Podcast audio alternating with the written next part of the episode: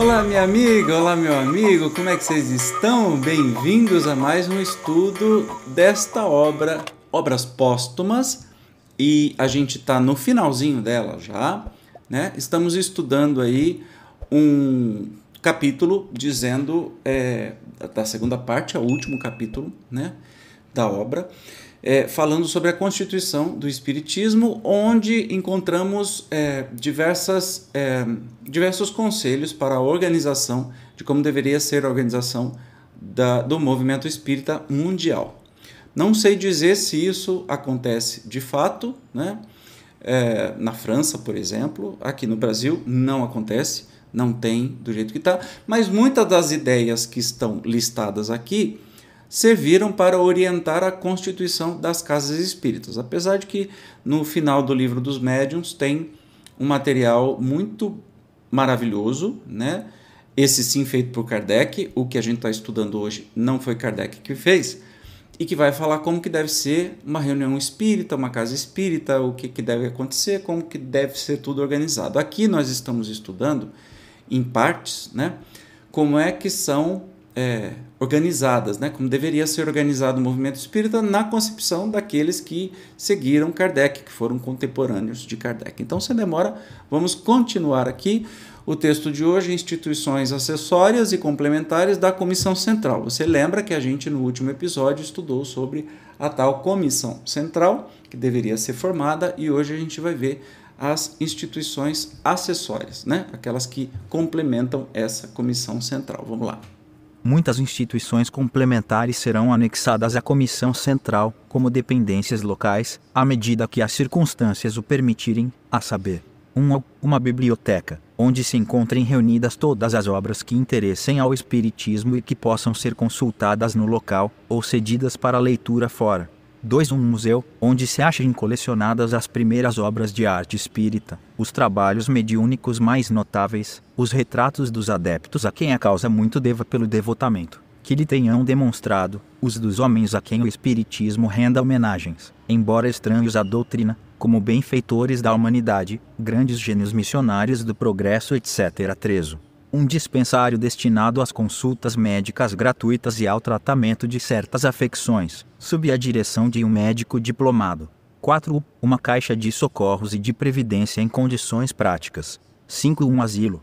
6. Uma sociedade de adeptos, que celebre sessões regulares. Sem entrar num exame prematuro a respeito, convém dizer algumas palavras acerca de dois artigos, com relação aos quais poderão dar-se equívocos. A criação de uma Caixa Geral de Socorros é impraticável e apresentaria sérios inconvenientes, como já o demonstramos em artigo especial, ver Revista Espírita de julho de 1866. A comissão não deve, pois, tomar um caminho que teria de abandonar ao cabo de pouco tempo, nem empreender coisa alguma que não esteja certa de poder realizar.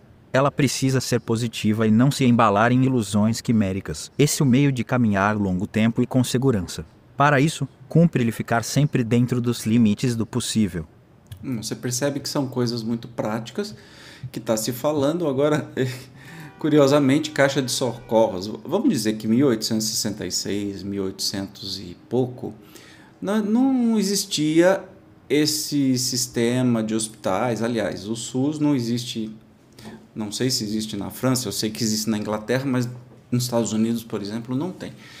Então, assim, essa caixa de socorros hoje eu acredito que não exista mais em lugar nenhum, mesmo porque é, se a pessoa passou mal, teve algum acidente, vai chamar o SAMU vai levar para o hospital para ser atendido. É, o centro espírita não pode medicar, não pode ser um lugar.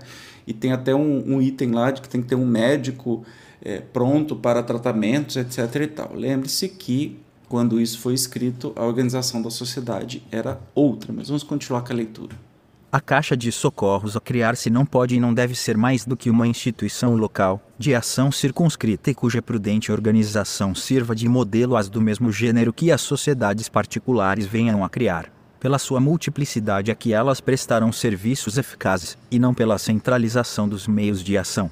Será alimentada, um pelas parcelas, que se lhe destinem, tiradas da renda da Caixa Geral do Espiritismo.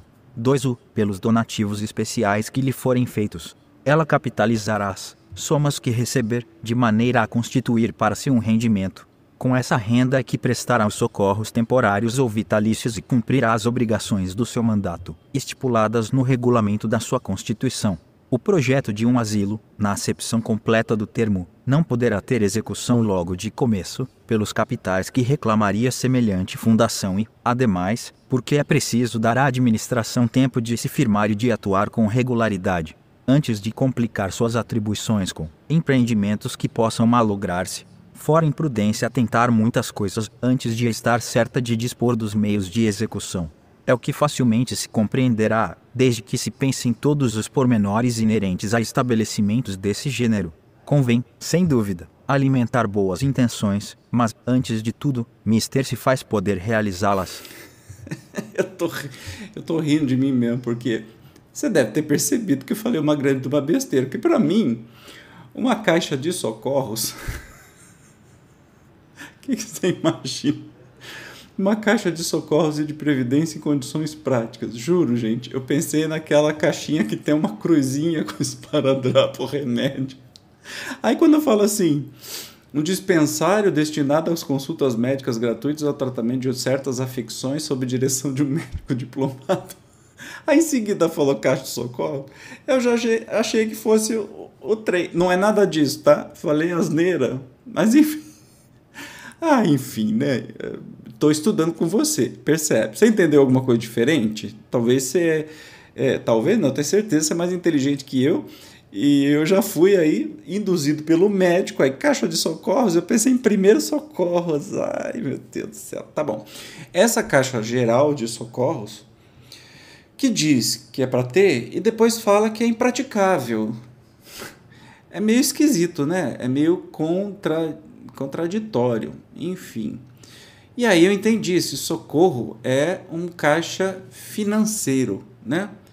Um caixa, uma poupança que, o, que a casa espírita, enfim, que as sociedades, que as instituições acessórias e complementares da Comissão Central tenha para ajudar as pessoas que precisem e até fala sobre uh, o projeto de um asilo e nós temos muitos asilos espíritas, assim como hospitais espíritas também, é, que já nessa época se falava, é, se recomendava ter. Então, assim, dessas regras todas, dessa organização, não é que ficou num lugar central, eu não conheço isso, assim, tem uma central, uma comissão de 12 pessoas que coordenam o espiritismo no mundo, nunca vi, não, não conheço. Mas é, muita, perceba que muitas dessas ideias são realidades hoje em dia, como asilos que estão falando, né? E, e centros que se cotizam para ajudar pessoas, etc, etc. Essa tal caixa de socorros não é caixa de primeiros socorros, burro, retardado, mas enfim. É, é isso.